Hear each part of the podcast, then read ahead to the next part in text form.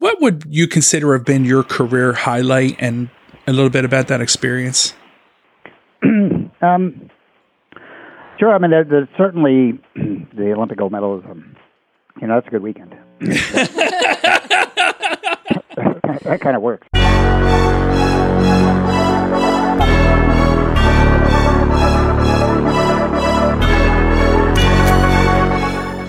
Welcome to the Major League Eventing Podcast, the show for eventing fans by eventing fans.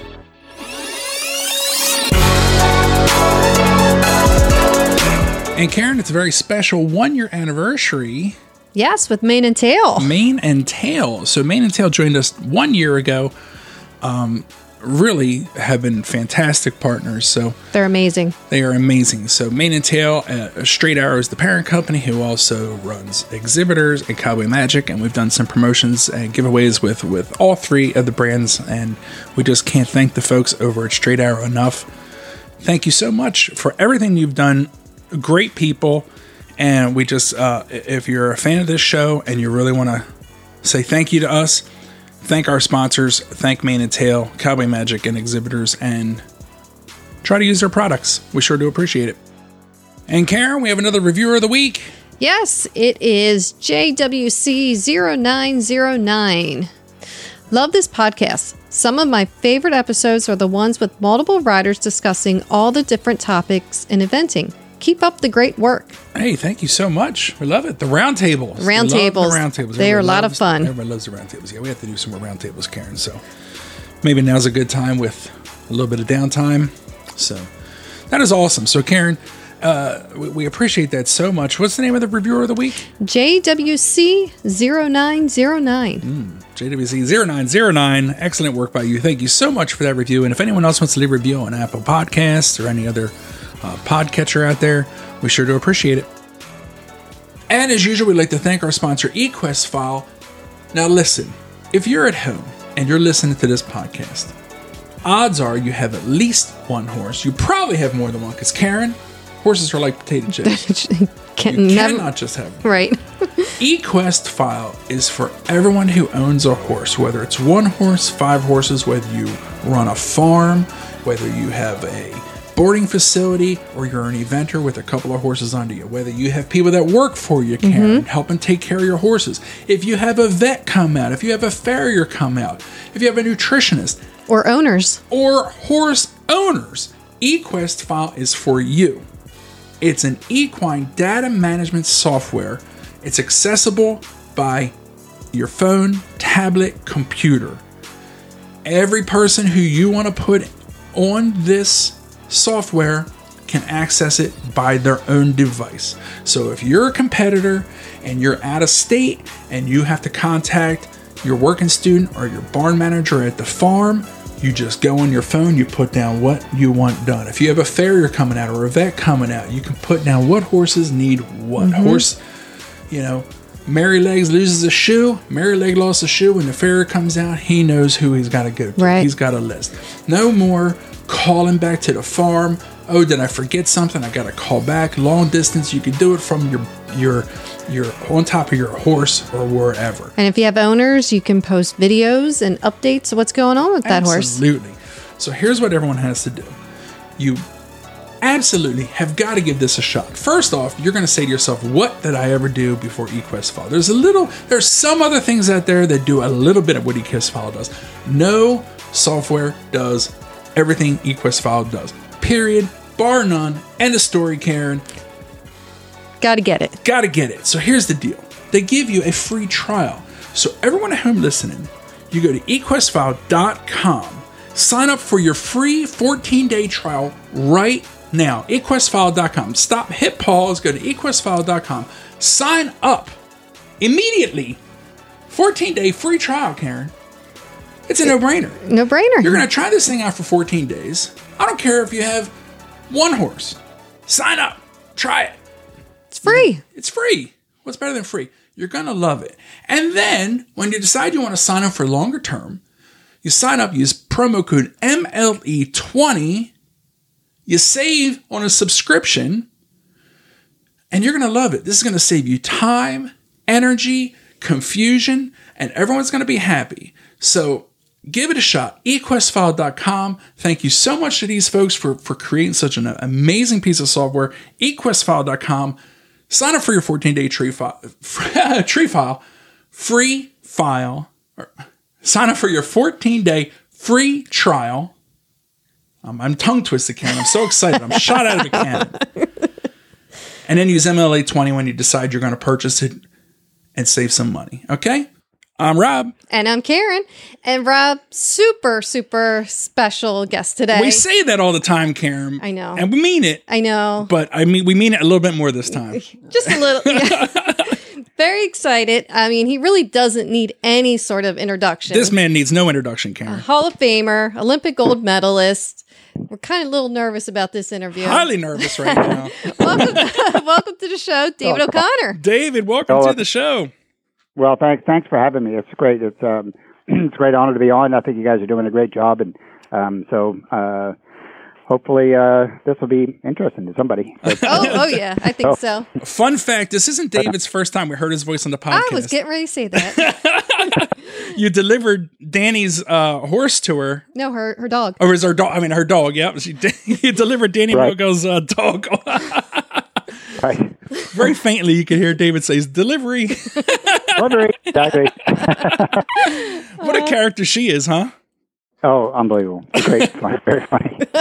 Oh man, we we love her. We're we're wearing. Um, she gifted us our Evil Eye bracelets. I'm sure you know about her Evil Eye bracelets. Oh yeah, I have one on. Same with us. I, I have mine on. My first one. I really like it. My first one lasted almost two and a half years, Wow. which is crazy. Um, you know, and you get nervous about it after a while. But um, this one, I probably had on for six months. So uh, Truth be told, my my my other in my other occupation, I work on a data center floor a lot, and I'm really worried about this thing deciding it wants to explode on me on a data center floor someday. I know everybody panics, but it's supposed to. At least it's supposed to make it go away. So that's the good thing. Yeah, right. So if you're if you're if you're if somewhere some server crashes, it's my evil eye bracelet blew up inside. so hey, David, we're we're all on lockdown right now, so we're just kind of curious. You're coming to us by phone. Where whereabouts are you at right now? Yeah, we're in Florida, um, in Ocala, on the facility of uh, Mrs. Mars's that we've been, you know, working for uh, for I don't know 27, 28 years now, and um, this facility is um almost uh, probably 17 years old, Wow. and uh, so we come down here now in uh, you know first of November and do a lot of young horse stuff and starting horses at that time in the off season. And you know so much of the season starts early down here. So the young horses get a lot of work down here um, while the older horses are getting ready for the later part of the season and um, you know and then this thing is hit and so we're all on lockdown too you know we've closed down the outside lessons and um, so the people are just on the farms, and you know, even this farm is divided up in sections that are where the barns are. So we're really being very careful not to go in each other's barns. We're just kind of staying, you know, on the outside. You know, so we're not just doing the six feet thing. We're just we're doing the you know hundred yard thing. Wow. Um, and uh, you know, and so that you know that's worked quite well. But I, I think we're all taking it seriously. I think it's very important to take it seriously. And um, though you know the risk is going to be low for us as horse people because we do live outside, and the main risk is for people that are you know in office buildings and living inside and living in you know urban areas. And I still think that the responsibility has to be taken globally. I think the responsibility has to be taken uh, nationally, um, and we are all part of it. So um, I, I, I absolutely definitely feel that this is the right thing to do, and uh, we all have to take it seriously for this time. And it's very, very hard because you don't have an end date. You don't, you don't know what that is. Um, we're not in control of it, um, but we're lucky that you know in taking care of horses, we're you know we are an essential business in what has been determined by the state government um, because we take care of our horses, and uh, we're still lucky to ride. Um, we're still lucky to do a lot of things um, compared to a lot of people. It's really upended their life, and it, Yeah. it, it it's changed part of our lives, but. Um, you know, and that we don't get to compete and we don't get to do that type of side of the business and we're not teaching and except for the people that are already here. So, you know, but it's, you know, it's a fairly minor side to it really. And, um, I think the responsibility for us is to make sure that we're doing our part just like everybody else is doing their part, and we're not something separate, and we're not something special, but we're just part of one one the sporting community, and two you know you're part of humanity, and you have to you have to go down that line. Yeah. Absolutely. Absolutely. Yeah, because it isn't just about, hey, am I worried about, um, am I going to get sick? Am I going to No. get someone else sick? And- Absolutely, and and it could be in, it could be inadvertent. I mean, you you could have it, you know, go to I don't know gas station and kind of pick it up in your hands, and you go somewhere else, and there's something that happens before you go wash your hands, and you though you don't get it, maybe the other person does get it. Um, and uh, I, you know, I, to be honest with you, I had a form of it um, in. Uh, but it was back in November before the pandemic started. Um, but I had the exact same, I mean, exact same symptoms. And I don't have, I don't get sick very often. And I was coming back from, well, I was doing FEI work. And I was in Italy, um, and lost my voice. I was teaching a seminar there and lost my voice, enough. And then three weeks later, I went to Russia for the General Assembly, and I got sick in Russia, Russia, and the, the virus, you know, the, the whatever hit me, hit me. And then, uh, fever, you know, um, came home, isolated myself, had uh, this before anybody, you know, we, anybody knew really what it was. But the symptoms were exactly the same symptoms as what's happening. You get this, you know, deep, deep, deep upper respiratory infection, and uh, I actually took myself to the hospital on like day five because I was getting the shortness of breath thing. Wow. I was wor- well, I was worried about pneumonia. Um, the fever probably lasted for two or three days. Um, so I, you know, I had a form, a form, you know, whether it was 19 or Corona 17 or 16 or whatever, whatever. Um, but I definitely had a form of it, and it is very, very serious because I do really have not. I've been lucky in my life and really not to be sick, and this knocked me out. Wow. Just knocked me out. And there were a couple of people around me that got it from that too, and they said it really took them out. Luckily, we're all we all beat it. Um, but it is uh, it's something quite serious. Wow. Well, that's, that's a pretty good message. Jeez. Yeah, and that was in that was before that was a week before Thanksgiving Wow. when I had it, Holy or smokes. oh, you know, or some form of it, you know, or whether Yeah. it's X nineteen or it's mutated into something else, but more aggressive probably. But uh, you know, I had a, I had a form of it earlier in the at the end of the autumn season. Wow. Whew. Amazing. Man, that's, that's scary. That's scary to think. Sure is. And on a tra- Well, luck- luckily we are all here, and, and everybody around me is healthy, so we're you know we seem to have gotten gotten through what we got through. Oh, that's fantastic. Yeah. So, David, um, well, one thing we love to do is we love to go back and hear your origin story. So, can you tell us how you actually got your start in riding and then work your way into eventing? Uh, sure. I mean, the main reason I got started in riding, so my mother told me to do it. Um, and anybody that knows Sally O'Connor will know exactly what I'm talking about. Um, you know, she was great. She, you know, she got us into riding. Both my brother and I, Brian, you know, who is a commentator, at, you know, events.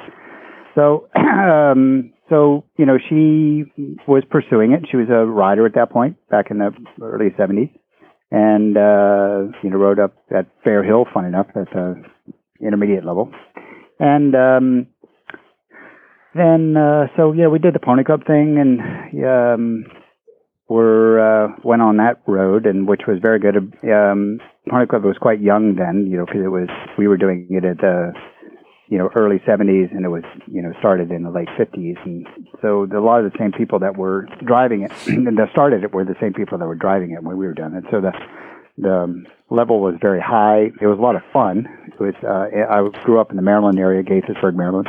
My father worked for the Navy. he was uh, in as a naval engineer in the submarine department, which is a whole other story. But the uh, and uh, he uh, so he you know he supported it, and mom got us into it, and we just had the pony thing. We weren't you know big show kids. We didn't uh, government salary, so we didn't have a lot of money to go around.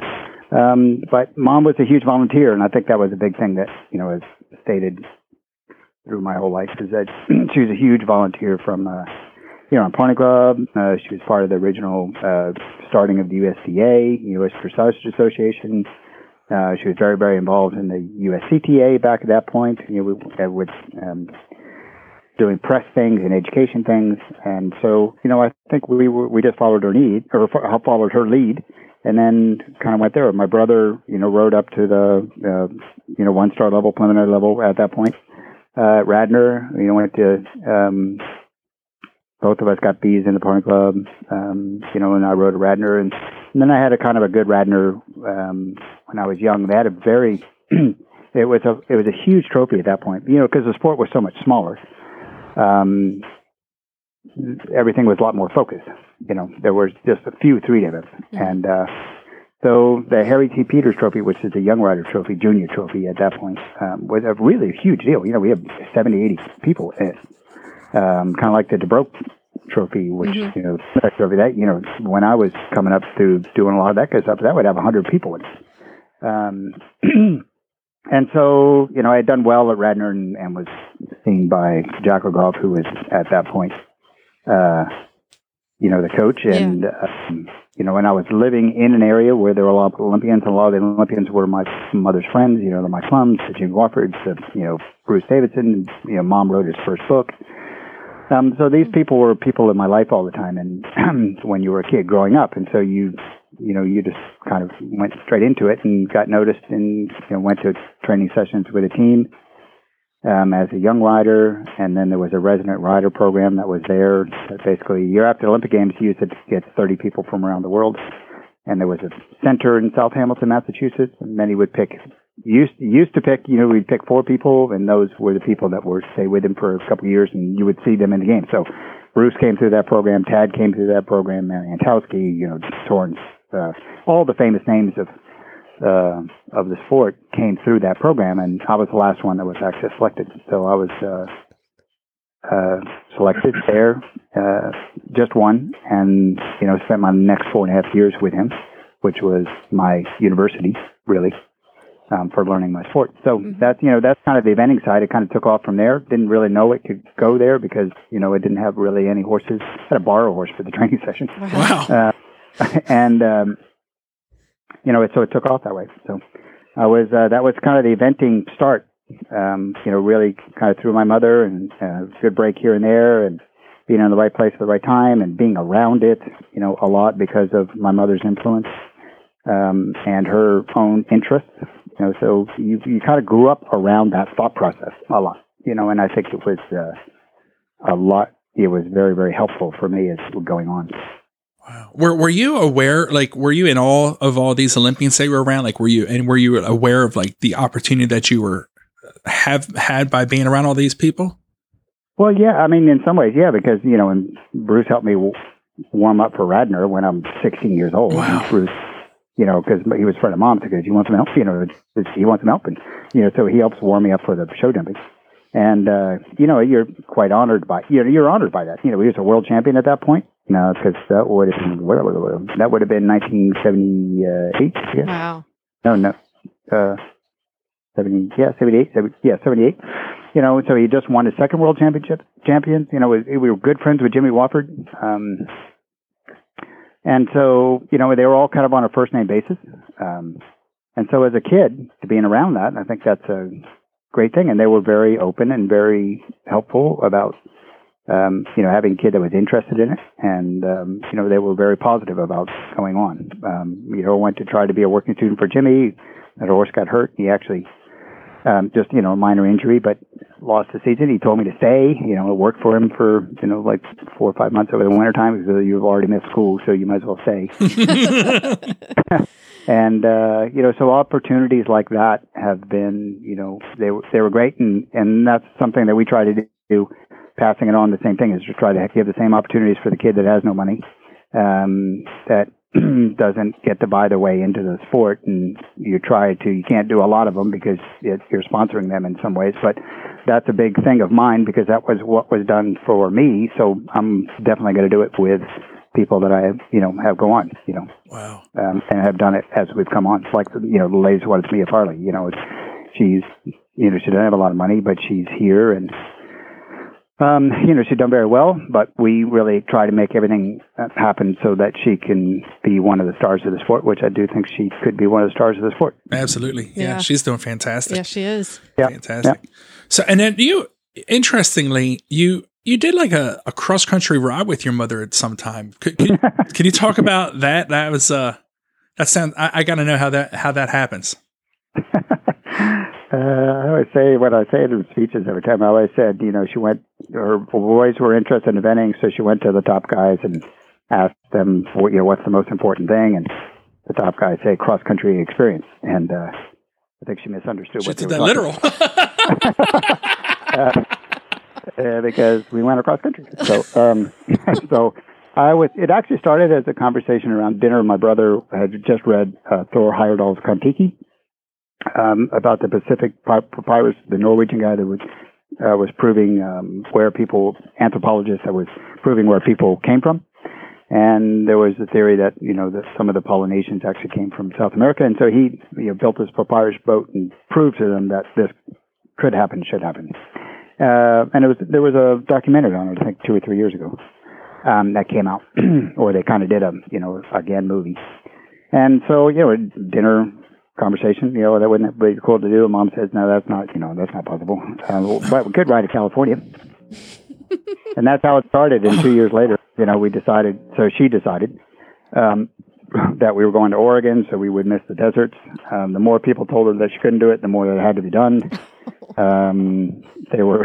she got a kid, you know, got 11 year old kid and a 13 year old kid, and you know, so what? Everybody asked me, why'd you go across country? And I, and again, I'll say the same thing because my mother told me to. uh, you know, and Dad was really supportive of it in his own way, um, and. uh he was, you know, constant contact with as much as he can because this was in 1973, so no cell phones, no, you know, music devices except for a harmonica.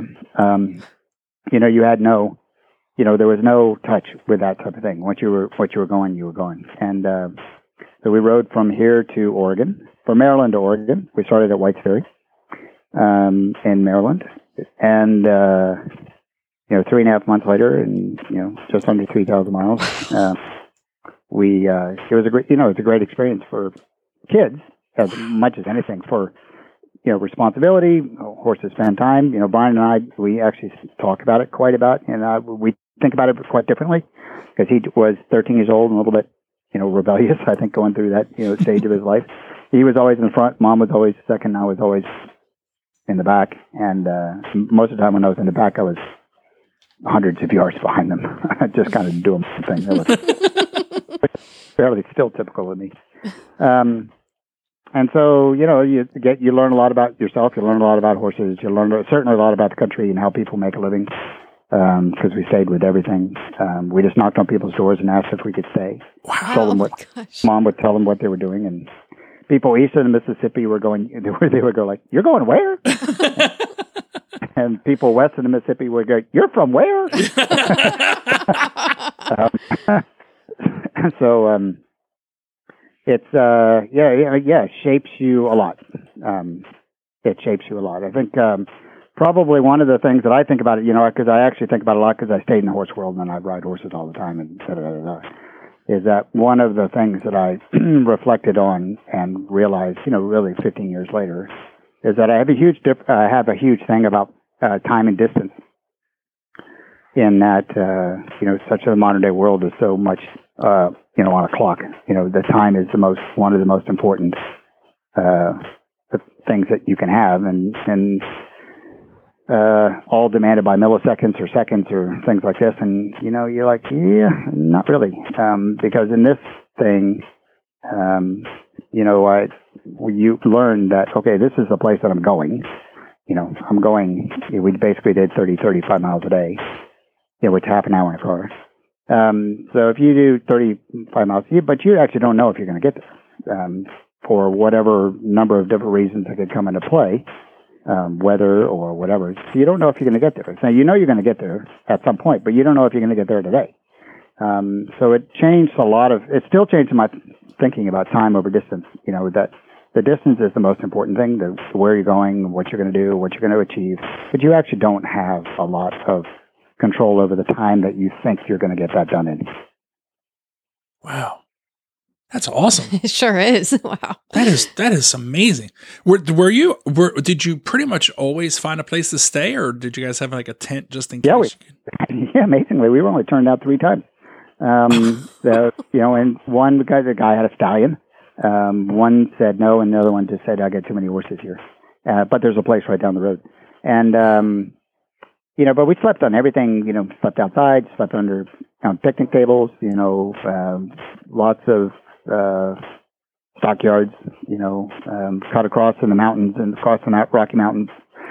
Um, you know, stayed with sheep herders a couple nights, and when we went from uh, Jackson Hole over to Blackfoot, Idaho. Um, you know, because you were following uh, once you were on kind of the Lincoln, Nebraska, just just west of Lincoln, Nebraska, you're following the old Oregon Trail. The Oregon Trail actually came up from Kansas, and then follow the Platte River, and then so the Platte River then splits into North Platte and South Platte, and North Platte goes up to Wyoming, uh, makes a turn, and then goes into once you're on, then you cross the Continental Divide and it turns into the Snake River, and the Snake River is the, what goes through uh, Idaho and and Oregon, and so really those old Conestoga wagons, those wagon trains, that Oregon Trail, they all follow rivers. And um, water, and you know it's just the that's the elixir of life. So in the end, you you you know we were following the general direction of what the old Oregon Trail was was once we got into Nebraska. Wow, that is super cool. that is that is so cool. And how about like the horsemanship side of keeping those horses sound? Yeah, you know, it's it's hard. Um, I carried the feed across my uh, lap, actually in a duffel bag on oats, and it probably. Well, I think you know, looking back on it, there's probably a couple things. Maybe put a little bit more sweet feed into it, or at least molasses and things like that. A couple of the horses got fairly thin.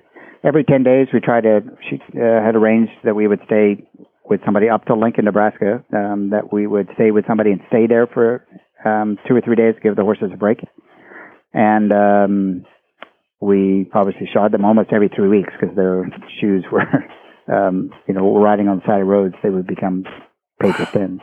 Hmm. And uh, we picked up feed just along the way. Um, my horse, off of this thing that I was carrying, actually developed an infected wither, and somebody gave us a horse to continue on out in Scottsbluff, Nebraska, a guy named Ellis Ruby, um, who had a bunch of, uh, just a ton of horses, actually Arabians, but they were more the endurance, the Polish side of the equation, and so um, endurance Arabians. And he had a horse, and he said, "Well, why don't you leave this one here and take this one?" It was actually a kind of a thoroughbred uh, quarter horse uh, mix, and uh, so why don't you take him and leave yours here, and you guys continue on with mine. And that's what happened. so, horse trading along the way. uh, and then we picked mine. We picked mine up on the way back, and um, and then. Um, well, the same thing happened to my mother's horse a little later on. Um, and somebody again gave us a horse to continue on the trip and to finish the trip. Wow. wow. Do you think something like that will be not not the ride across countries? I know like Lainey Ashker's mom did something along those lines not so long ago, but like to stop it at just random farms and knocking on the door. I mean, I wonder if that would fly in today's day and age. Yeah, you know, funny enough, I get asked that a question a lot, and I, you know, I think there is because you know, uh, I think one of the things is a mother and two children, right? So yeah. people became people became protective of it, um, and because uh, you know, it's not a great time of society is coming out of the Vietnam War. We had you know, the oil embargo that week that year, and you know, gas trouble, which wasn't a problem for us. Um, but the uh, you know, so you so it wasn't a really I would say happy time in history of the United States. So I don't feel I do feel like you could do it again. I do feel, you know, um, that you could go like that, but it was in a very unusual situation again because there was a mother and two children, and there was no support staff. I mean, there was nobody was following us. There was nobody. There were no other things going on. It was just three of us. What we had in our saddlebags is what we had, um, and um, you know, so I, you know, there's a lot of ways I would say in human nature that I would think you could do it again with those similar conditions that made it successful for us. Wow, man, that's, that's an amazing story. Know, that is such an amazing story. oh. So, so uh, go on. Uh, thanks for sharing that with us because that's like, I, I, mean, I think it gives like a lot of uh, a, a basis of of who you are as a person and how you were brought up, you know, and how the determination and the the drive you must have to have just to be able to just do that. I mean, yeah, and yeah, a lot. That self reliance is huge. You know, you you learn to be self reliant and um, you know, a, and problem solving person. You know, and I think those uh, those things held you know held to when you were uh, you know later on. You know, because I was 11, wasn't every day was perfect, and you know, you, you know, I was I was an 11 year old. I think probably food was the biggest thing. You know, that could break your day.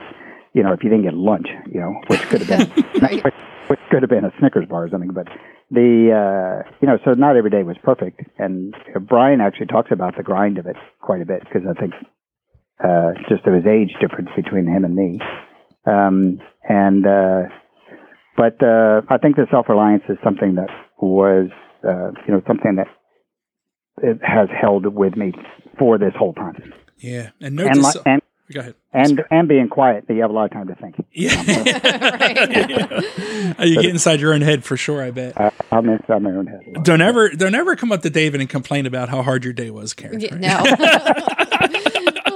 Yeah. for sure. So hey, get, getting back to thank you so much for sharing it. Get, oh, are, Yeah, no, are there many pictures of that? There are. There's. If fun enough, there was a magazine. The Maryland Horse had a. Um, the Maryland Horse was a um, thoroughbred magazine in in Maryland, and then um, they had an offshoot called Horseplay, and um, that ran for probably three or four years, maybe four or five years, and they followed it. My mother wrote a diary, and over so they and they spread it out over nine months, and uh, we were gone for three and a half, but they spread the whole thing out over nine months. And uh, so there's a written account of it, which I have a copy of. Um, and my mother said that she was, has write a book, and I think she has one in some form or another. Um, though we haven't seen it yet, and um, we'll, uh, you know, so there's going to be an account, and I think Brian and I will do one at some point because I think it would be really interesting. You know, um, Yeah. or like a, even a kid's book or something like that. The um, because the two of us look at it different. We look at uh, we look at the the trip a little bit different, and what we remember, what he remembers, what I remember, and I think it would be kind of a fascinating story with two people that were on that trip, um, looking at it from a, a kid's perspective, a 13 year old, 11 year old, and how they how they view the world different a little bit uh, on a trip like that. Right. Yeah. I can't wait. Oh my gosh. I got we definitely got to get looking that Oh, up yeah. and see if we can figure out a, a digital copy of at least the story until we get the book. So hey, your your career obviously you have Olympic and WEG gold medals and, and Pan Am gold medal. I mean, like, you have, you've accomplished so much, but so without getting into everything, could you share with us, you know, what would you consider have been your career highlight and a little bit about that experience? um, sure. I mean, there, there's certainly the Olympic gold medal is, um, you know, that's a good weekend. that kind of works. Um, you know, and you know, especially in our sport where it's so there's so many um, variables compared to what just compared to life. I would say, you know, obviously in a lot of other sports, the variables are, can be the same of injuries and things. Um, eh, but the uh, but that you know that weekend was you know obviously very good. But I think that you know going back to badminton, what that badminton win was huge um, because it's a sense of history for me. You know, it, for me, the badminton is like the Masters. Um, if you want to have a career, I think that you got to have that on your on your docket. Um, if you want to say that you had one of those careers, um, which I think as me, I was lucky enough to say that I could have one. I had one of those careers, um, and uh, badminton was a huge, huge thing to win. Um, and then after that, for me, it's the body of work. You know, it's uh, 25 years from you know doing my first uh, you know, what you now you call a CCI, uh, 1978 as a kid, and then, you know, your last event is 2004.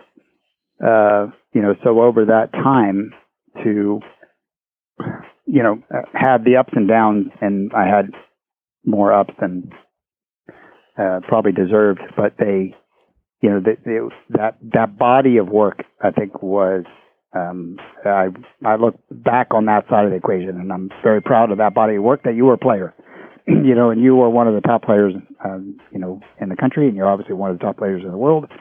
And whatever event you went to, everybody knew that, and and so you were one of that group that was going head to head against each other. And um, you know, certainly the time that Karen and I lived in England, you know, you, you got put in, you jumped into the middle of the frying pan for that reason, you know, to go after the other guys that were best in the world um, at that time.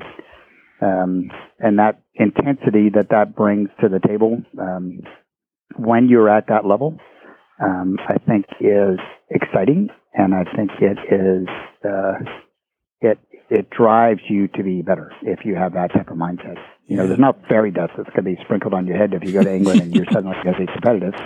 Yeah. It is you have to be competitive before you went over there, and I'm going to beat them, and went over there and did.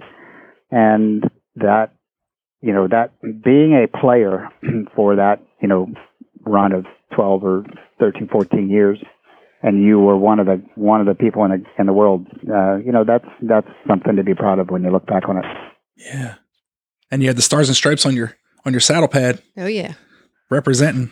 That was amazing. Oh my gosh. Yeah. That's what Yeah, Karen no, and I- that- Ka- no Karen it's a big I deal were- i think when you you know when you make a team there's no question i always thought it was a job you know you have a you have a job your job is to you know leave the least amount of points on the table that you can hmm and uh, you know, so that means you know putting that whole package together two or three years before of working out the, the details in your mind and working on the techniques that you have and having the horse understand it because if they don't understand it, you're not going to get there. And having them understand it and like it and and they'll fight for you um, as, as a way of training. I think that is. Uh, you know, that's the level of thought process that you're living in. And obviously doing with Karen here, you know, we're all in the same house and doing that and she's playing the same level, you know, that was, you know, it was, it was a cool time for that where you felt, you know, for a short time, you felt like you were playing at a different level than other people were playing. Um, and, um, you know, and every, every, you know, top sportsman has that feeling that, you know, it doesn't last forever. Um, but it does, there was a time where you felt like you were playing at, at a different level. And, um, you know, so that's something that's fun to look back on. you were like the Michael Jordan of like the mid '90s. You know,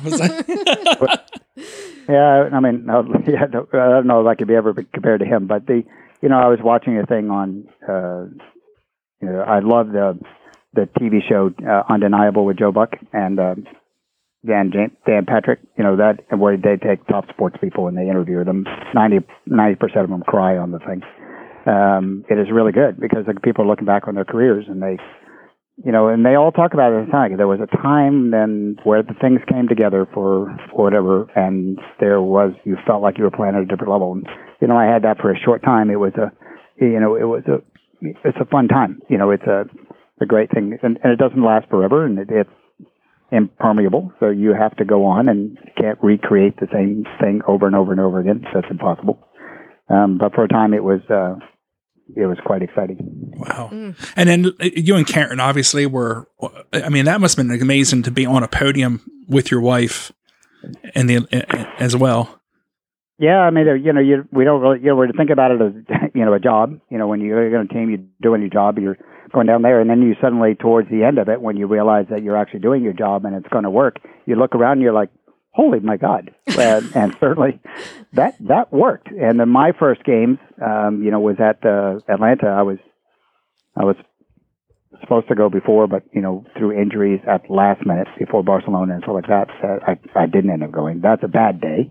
Um, and uh, you know, so then the first one, so we go there and it works. You know, so we have we have um, success. We win the silver medal, and horses were good, and we were good, and they came through well, and um, you know, and then then you're at home. You know, in Atlanta, so crowds are slightly partisan. Right. Um, yeah. So you know, to have that, you suddenly look around and get, you don't really realize it until afterwards. You know, when you look around, or just as it's ending, you're like, "Oh my God, that actually is one of those things that worked." And that's the one of those things that you watch on TV. That's one of those things, and here you are, the person on that because it worked. And then NBC obviously picked us up because we're husband and wife, and we can speak. Um, and um, they picked it up and then they started to run with it. And uh, you know, they that ran all the way through Sydney, and Sydney worked again. Um, and um, you know, so it was a it was a time of playing those of playing that level that was you know quite exciting. The horses were good. Um, we felt like we were in you know in command of our of our things. We were working on technique all the time, but we felt like you were in command of the game, uh, your own personal game. Um, and uh, you know, so and we had that both of those runs together, which was you know pretty you know pretty amazing because it doesn't happen very often. Um, and you know, I think the only couple that was in a summer sport, you know, because you'll do winter sports with ice skating. Sometimes those, you know those guys were married or have a relationship like that. But I think we were the first summer people that were that you were standing on a podium together. So Exactly. you know, the person you want to share it with the most is actually standing you know six inches away from you. Yeah, that that's awesome. amazing. We got to get Karen on soon. So Oh, yeah. hopefully, Yeah. Yes. Hopefully, you can put a word in for us with Karen too. So Yes. yeah. I'll do that. we love to. Now, and, and work, obviously, when you surround yourself with other top athletes, you know, you, you, can't go wrong. It elevates everyone's game. But to, to be right there with your wife and have her training with you, what was that like? Did you guys, um, did you guys ever c- coach each other or how did you keep that? Or did you keep like a dividing line where you just each did your own thing? Yeah, there were rules. Um, there were rules that we came up with that I think you know they're both um, international, you know, top athletes with all of that that brings with it. There's a manic side to it. Um, there is, you know, a very emotional side to it, and there's an intellectual side to it. And you really did um, respect that from the other person. And so we really didn't work together. I mean, we would ride in a ring together, but we weren't help not much helping each other. Um, so we always had it that we had, our rules were is that you didn't uh, say something, even if you didn't like what you were saying. You didn't say something unless if you were asked. That was That's a- the number one rule. that's a and if you were asked, if you were asked, you know, I would ask Karen, "What do you think of this? Does this look, you know?" And and then the second rule was, then you had to hear it. Oh, yeah. don't ask a question you don't want the answer to. Yeah, so you don't you don't get it both ways. And like you don't you know you don't ask, and then you're like, and then you tell them to go you know go somewhere. Um, so, so the first part was that you didn't you didn't you didn't say anything until you asked, and and then the second thing you had to hear it. So those were those were rules that we kept really lived by on a day by day basis, and it really worked for us. Um, and uh, because we totally respected what the other person was doing, and there were strengths and weaknesses that I had. Um, there were strengths and weaknesses that she had. They actually complemented each other, but you weren't going to go there unless if they asked. Either way, and uh, and I think that worked out very well for us. yeah. It sure did. Smart. Smart. Oh yeah, very smart. That's very smart. I, so the um, you know, obviously we could talk about uh, everything you've done over the years forever, but just keeping it moving along. Currently, uh, can you tell us a little bit about what the current operation is for O'Connor Equestrian, David O'Connor? Um, I know you've worked with different teams. I don't know if you're still with Team Canada. Could you tell us a little bit about when we're not quarantined down? What's what is your business these days? Yeah, yeah. I've always been. I think I've always been a teacher person and an educator person, and so that's the side that really I enjoy study. Um, and uh, so basically, you know, I'm on the education side of the equation um, with people that come in, students that are apprentices here that you know learn the craft uh, that are usually here for a number of years. Um, a lot of people that are you know have that are have come through this program that were here for a number of years. Um, and uh, which is always something that I was wanted much more than you know. Am I going to get ready for the young riders in three months? You know, fine. I actually want you to le- learn how to ride um, because that's a, basically a philosophy of mine. Is if you ride well, you'll your horses will go better. Um, so riding well has got to be your number one thing.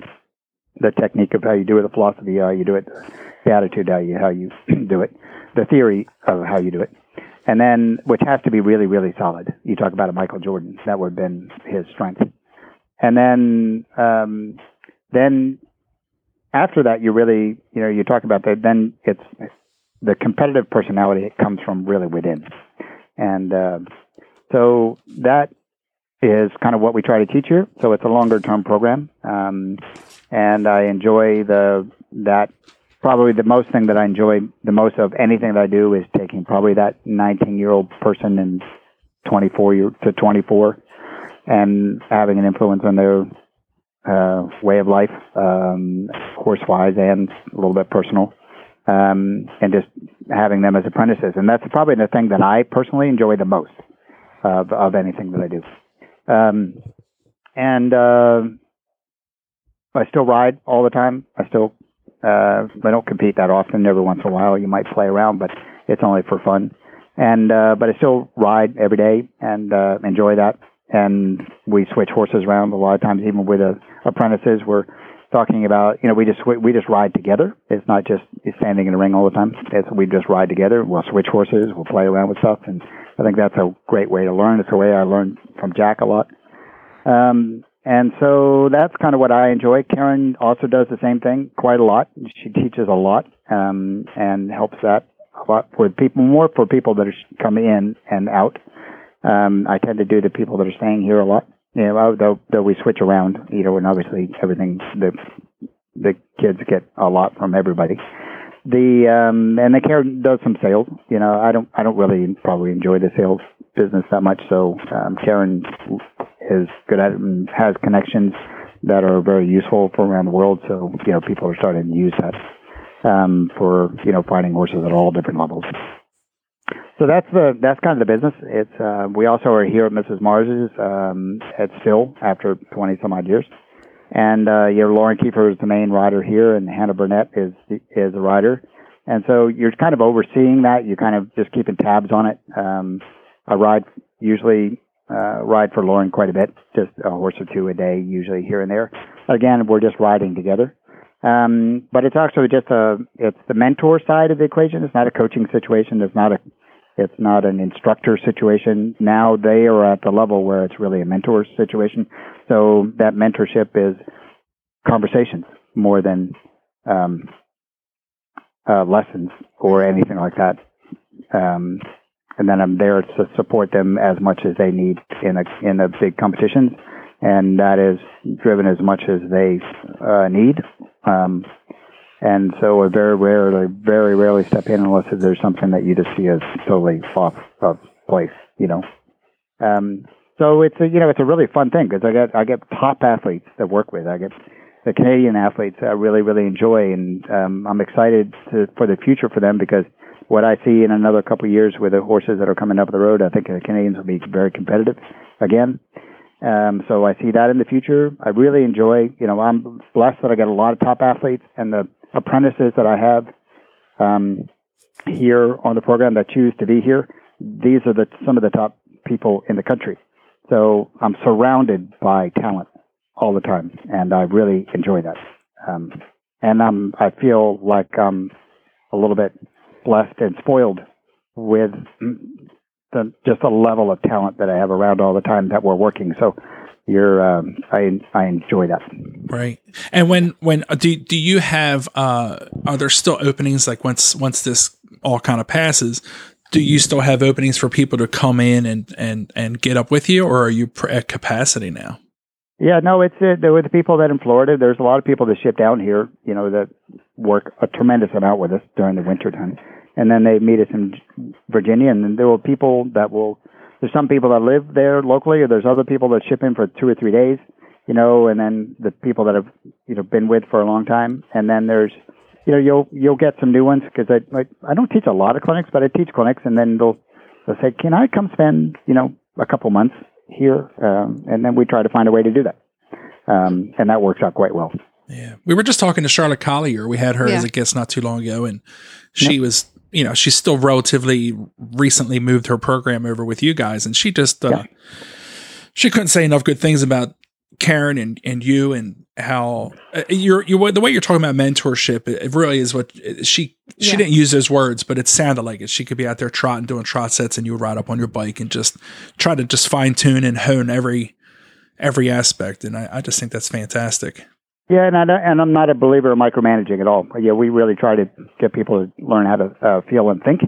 Um, and so a lot of what we'll talk about is we're you know they'll be trotting around or or maybe they're having an issue and they're like, okay, so what directions can you go here? Right? What are your options?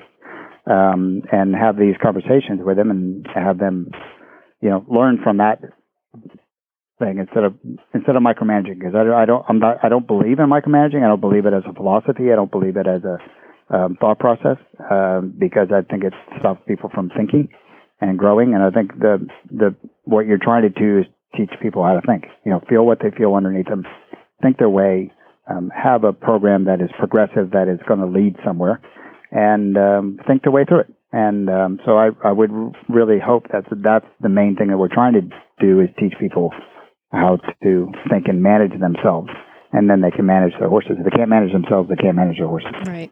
Well, your your recipe is definitely working with your all the people that have come out under you know th- through your program. It's just it's just incredible. It's incredible. Yeah, that, that's another thing to be proud of. You know, at this point, looking back, you know, the number of people that are riding, you know, up close to the team level or on the team level that have come had formative years here, and they're all on their own now. But but have had their formative years here. You know, that you're, you can be proud of that. Yeah, And, we're, and most of us, you know, are still very close. Um, you know, we've. Uh, they always say from coaches, you know, how many weddings, you know, you can define yourself on a coach, how many weddings you get invited to. Uh, Well, now that's a legacy. The the legacy, a legacy. You know, obviously all of your accolades and the medals that you have, you know, hanging. Um, uh, the, the, those are one legacy, but then also the the contribution to the sport through people that have come through your program and flourished. That is that is that's a legacy that just will, will perpetuate. You know, because now those people are teaching. It's it's incredible. I would hope so. And then, you know, on the other side is the volunteer side. Uh, Again, probably really through uh, the example of my mother, the volunteer side that we do through the federation, you know, tapped on the shoulder early um, by some people like Jimmy Wofford, tapped on the shoulder, said, you need to, you need to do some committee work. And that was, I was in my 20s.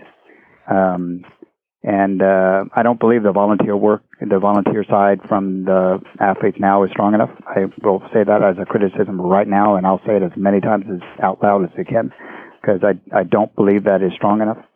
Um, I mean, there are some good examples, but as a general whole, you know, the sport's too small, you know, to lead it. And we were all tapped on the shoulder, told to be custo- custodians um, early.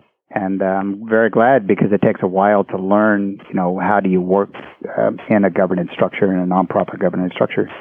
And that, you know, that took off in directions that I'd never expected. Um, you know, ended up being president of the federation for 10 years and um, one never was even thinking about doing something like that. and it, it You you know, And even then- I, I saw video like pictures of you not not too long ago, even like being like the ring steward at a at a local show. Like yes, yeah, I'm a big, yeah. I mean, there, a local show in Ocala, they were, you know, they were struggling, you know, with the volunteers and like, and, so, and I said, hey, I'm staying here, I'll, I'll help, you know, and just um, started to do the ring steward thing, and just, you know, why not? I think if you, you just have to, you just have to jump in. We're, you have to be volunteers, and uh, you know, all of the federation work or all the work that I do with the FEI now as chairman of the FEI committee.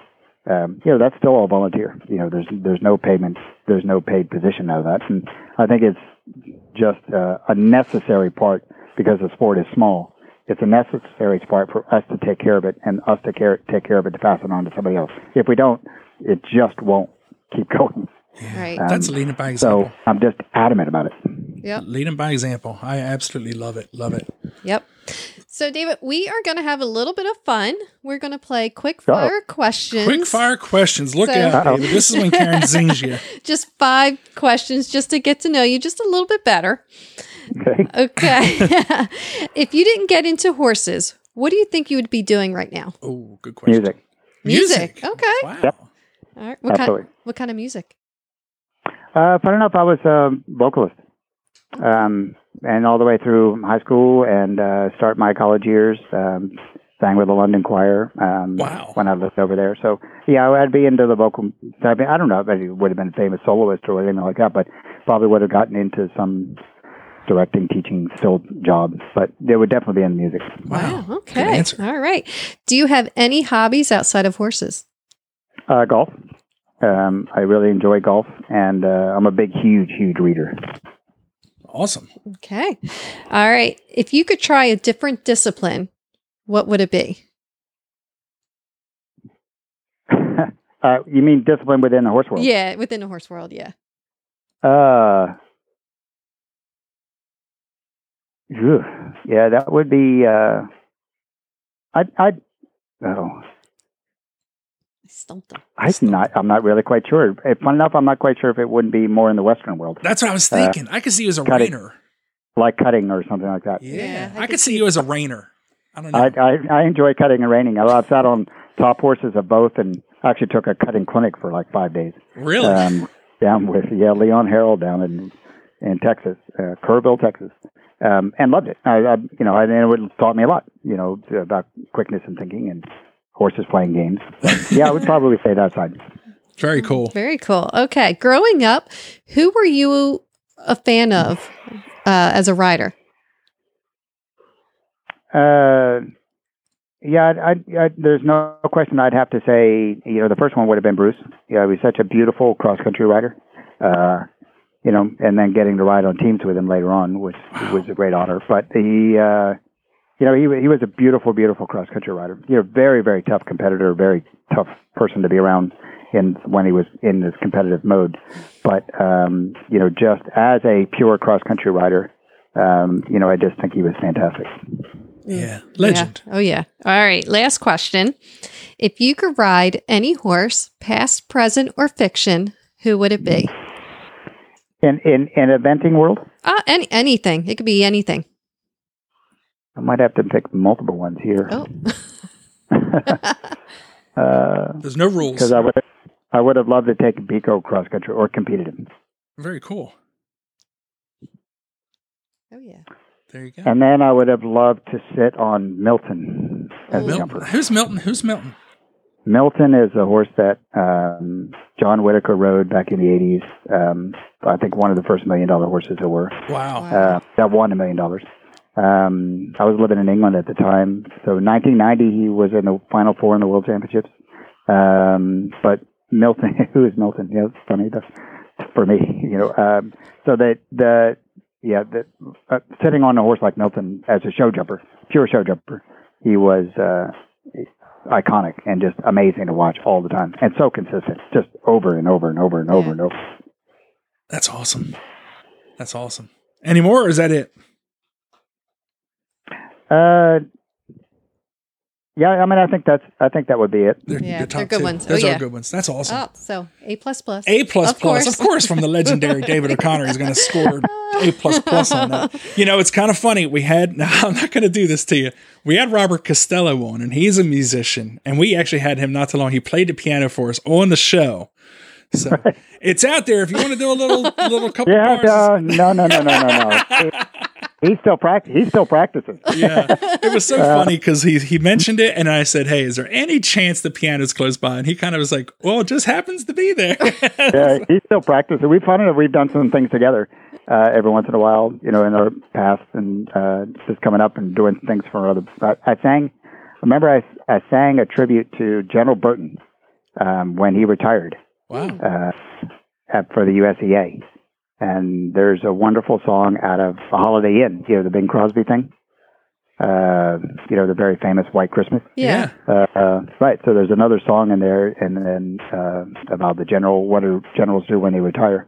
And I actually sang that to him on his retirement for the USEA. So, Oh, that's how about awesome. so it's very hard to get me to sing in public. like, Oh, That would have put a cramp on your singing career if that was the case. like see it, you know, just can't do it in public. oh goodness.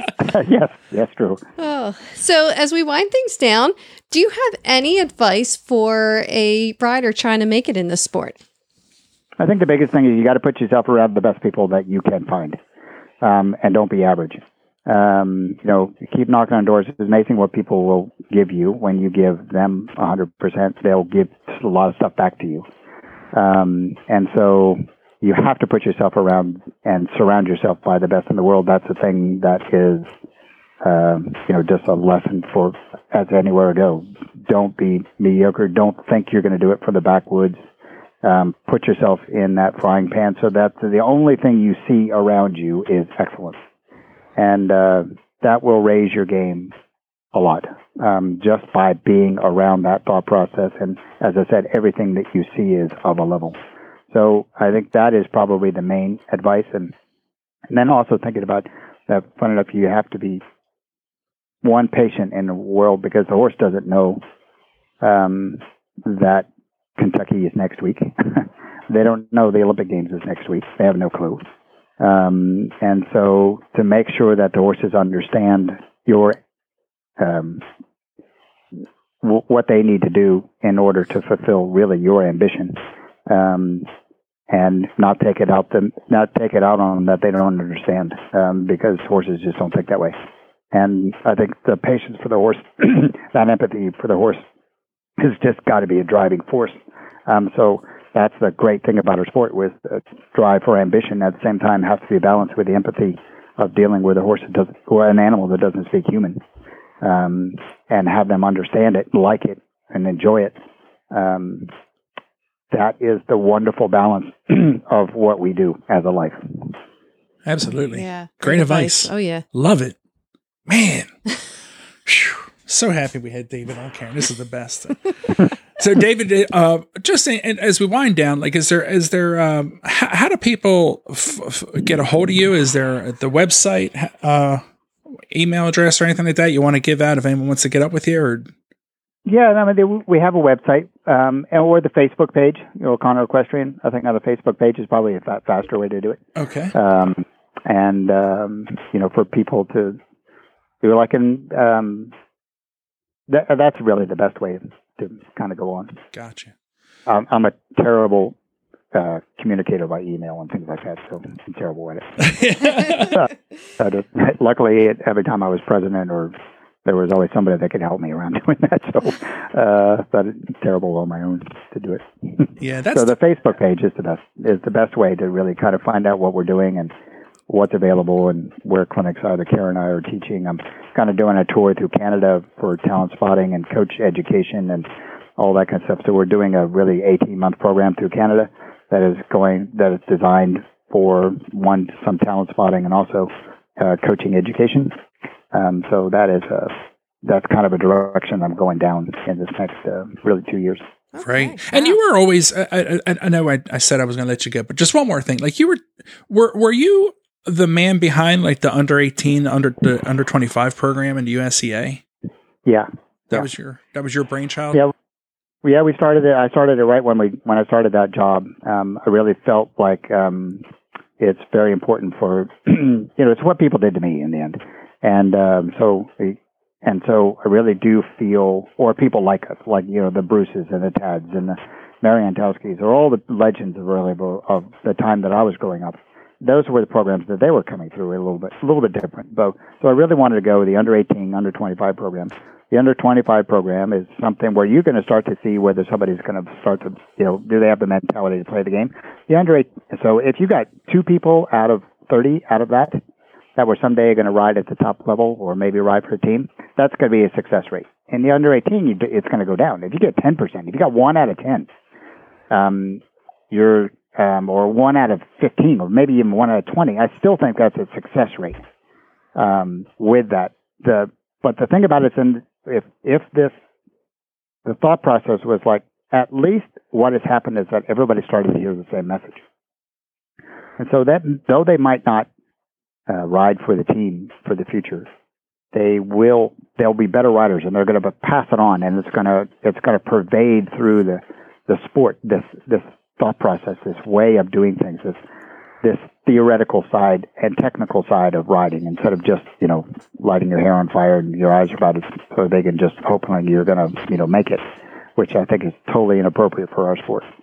And so that was really the idea behind it is like they would hear the message and they were camp styles. They you know we have blacksmiths and farriers and feeding and um, veterinarians and I mean we'd go we'd just go through it all and they would be there year a little bit of year after year, so it would start to get ingrained. And if you measured it just off the number of people that would be success um, that were going to ride for the team in the future, I think then you misunderstood the point.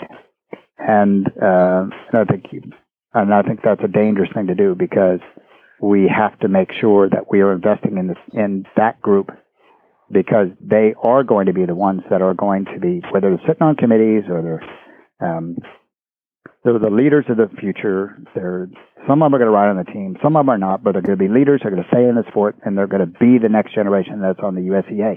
And so we need to invest, and we need to invest in them now. Absolutely, absolutely. I yeah. love it.